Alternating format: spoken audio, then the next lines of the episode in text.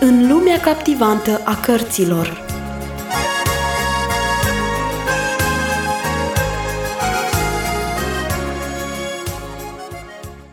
Bine v-am găsit, dragi ascultători! Continui să citesc pentru voi cartea Urme în zăpadă, scrisă de Patricia St. John. Data trecută, Aneta a învățat ce este iertarea și cum o poate oferi, dar mai avea de reparat ceva – Chiar dacă îi era foarte greu, ea și-a propus să spună învățătorului despre fapta ei. Vă invit, în minutele următoare, să ascultați cum a reușit ea să treacă peste acest test atât de dificil.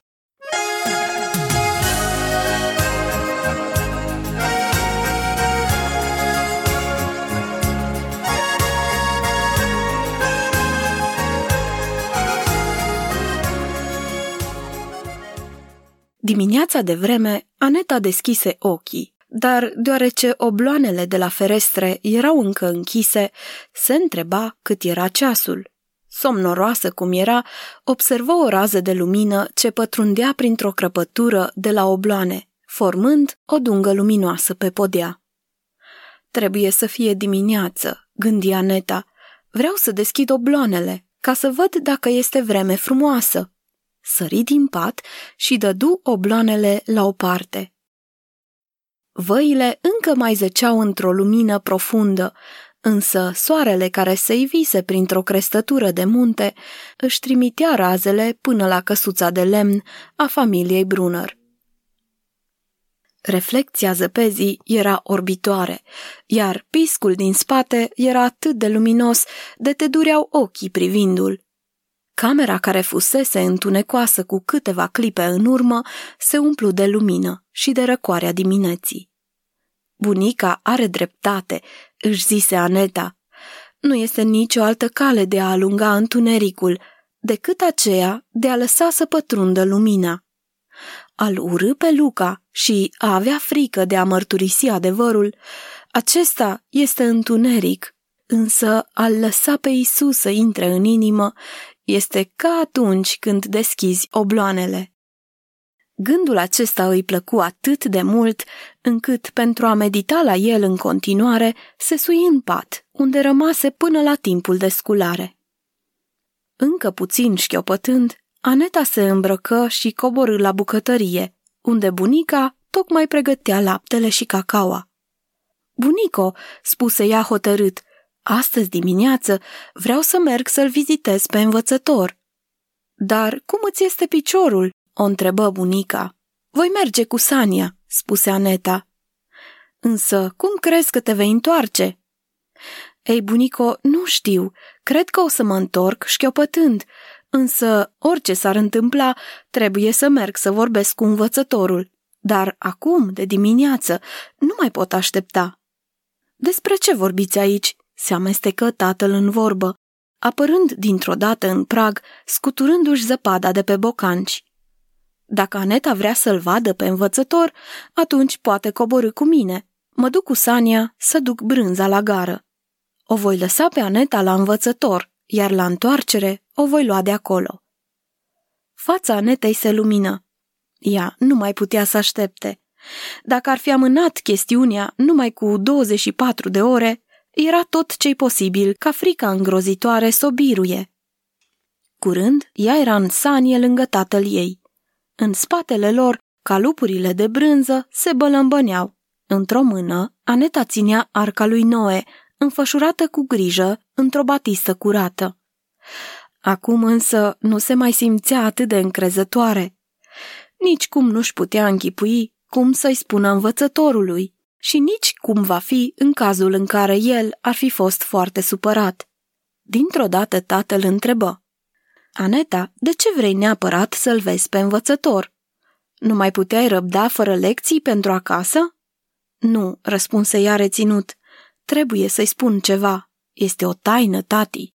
Ea își lipi capul de umerii săi, iar el, bunul tată, zâmbi fără să-i mai pună alte întrebări. El era un om foarte ocupat, care, de dimineața de vreme și până seara târziu, lucra din greu ca să producă îndeajuns în mica lui gospodărie țărănească, în așa fel încât copiii să nu ducă lipsă. N-avea prea mult timp ca să discute mai serios cu ei. Acest lucru îl lăsa pe seama bunicii. De cele mai multe ori însă, expresia feței lor sau conversația spontană trăda cam ce se petrecea cu ei. El se gândea și se ruga pentru ei, în timp ce lucra în liniștea pădurii sau în grajd. Știa bine că fica lui a trecut printr-o perioadă grea, iar acum s-a întâmplat ceva care îi redase pacea și era destul să știe că acum era fericită. Călătoriră mai departe tăcuți, până ce se ivi casa albă. În timpul verii arăta fără pată, însă acum, în timpul iernii, părea un pic murdară și vânătă în contrast cu albul zăpezii. Hai, jos cu tine, glumi tatăl. În aproximativ o jumătate de oră vin să te iau. Catârul o porni la trap mai departe. Aneta, cu inima bătându-i cu putere, se îndreptă spre ușa casei, unde o bucată de vreme stătu așa, nemișcată. Pur și simplu nu avea curajul să bată la ușă. Cine știe dacă n-ar fi rămas acolo în fața ușii până când ar fi venit tatăl ca să o ia. Asta dacă învățătorul n-ar fi zărit-o pe fereastră și, fără să mai aștepte ciocănitul ei, n-ar fi deschis ușa. Poftim, poftim în casă, spuse el prietenos, conducând-o într-o odaie mică, unde adesea lucraseră ei împreună. El îi iubea mult pe elevii lui, iar în timpul vacanței le cam ducea lipsa, așa că se bucura foarte mult când vreunul din ei îl vizita. Aneta merse spre masă, desfăcu Batista și așeză în rând toate figurile din arca lui Noe. Acestea le-a făcut Luca, explică ea hotărâtă. Nu-i așa că sunt foarte frumoase? Învățătorul luă în mână fiecare figură în parte și le examină cu interes. Sunt excepțional de bine făcute, spuse el. Nu va dura multă vreme și băiatul acesta își va câștiga singur pâinea cea de toate zilele. Nici nu mi-am închipuit că el poate să sculpteze în lemn atât de bine.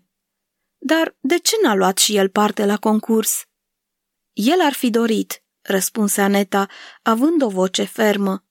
Tocmai pentru aceasta am venit astăzi la dumneavoastră. El a sculptat un căluț, însă eu i l-am zdrobit, pe când el nu era acasă, pentru că eram supărată pe el din pricina lui Dani. Acum însă îmi pare rău și m-am întrebat dacă totuși n-ar putea primi și el un premiu, acum când dumneavoastră știți totul. Învățătorul o privi dus pe gânduri. Obrajii ei ardeau, în timp ce ținea ochii ațintiți în podea. În cele din urmă el zise, Dar, Aneta, eu nu mai am niciun premiu. Au fost doar două premii. Unul l-a primit Petru, iar celălalt tu. Atunci să primească Luca premiul pe care l-a obținut Petru. Doar premiul era pentru băiatul cel mai priceput, iar Luca a creat ceva mult mai frumos decât Petru. Aneta, este imposibil acest lucru, răspunse învățătorul. Petru a câștigat premiul pe drept, așa că nu-i se poate lua. Dacă vrei cu adevărat ca Luca să obțină un premiu, atunci va trebui să îl dai pe al tău. Doar a fost vina ta că el nu l-a primit, nu-i așa? Da, acesta este adevărul, recunosc cu Aneta. Îi trebuie mult timp Anetei până să-și biruiască buimăceala. Premiul ei era o carte minunată, cu vederi cu cele mai înalte piscuri de munți din Elveția. Cartea era în sertarul ei și era comoara ei cea mai prețioasă. Desigur că nu putea spune nu. Cu siguranță, învățătorul nu o va sili să-i aducă cartea. Bunica i-a spus însă despre dragostea desăvârșită. Domnul Isus, cu dragostea lui desăvârșită, locuia acum în inima ei și el nu-i mai permitea să țină ceva ce aparținea altuia. Ei bine, spuse ea în concluzie, așa voi face. Frumos, răspunse învățătorul, iar în privirea lui se vedea o expresie a triumfului. El știa că, în câteva minute, Aneta a câștigat o bătălie hotărătoare. Îndată ce încep cursurile, îmi aduci, te rog, cartea.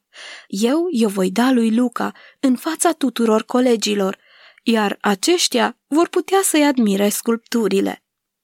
Aneta fu de acord, însă se uită întrebătoare la învățător. Oare el gândea acum ceva foarte rău despre ea? El însă zâmbi binevoitor spre ea, iar Aneta îl părăsi cu sentimentul că bătrânul învățător o iubea tot atât de mult ca înainte. Ajunsă acasă, Aneta se opri pe balcon. Dani veni la ea cu pisicuțele în brațe. În bucătărie, bunica pregătea cina. Cu inima fericită, Aneta privi spre valea însorită din fața ei, apoi la acoperișurile sclipitoare și la pârâiașul argintiu. Luă mâna caldă a lui Dani în mâna ei și absorbi mirosul puternic din bucătărie al supei aburinde. Dimineața valea era plină de umbre, se gândea Aneta. Acum însă este plină de soare. Ea știa acum că așa era și în inima ei. Isus intrase acolo și a umplut-o cu curaj și cu lumina dragostei.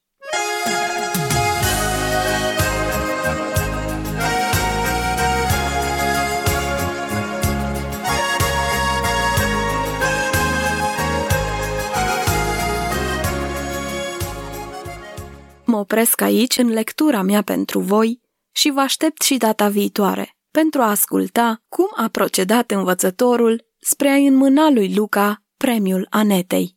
Pe curând!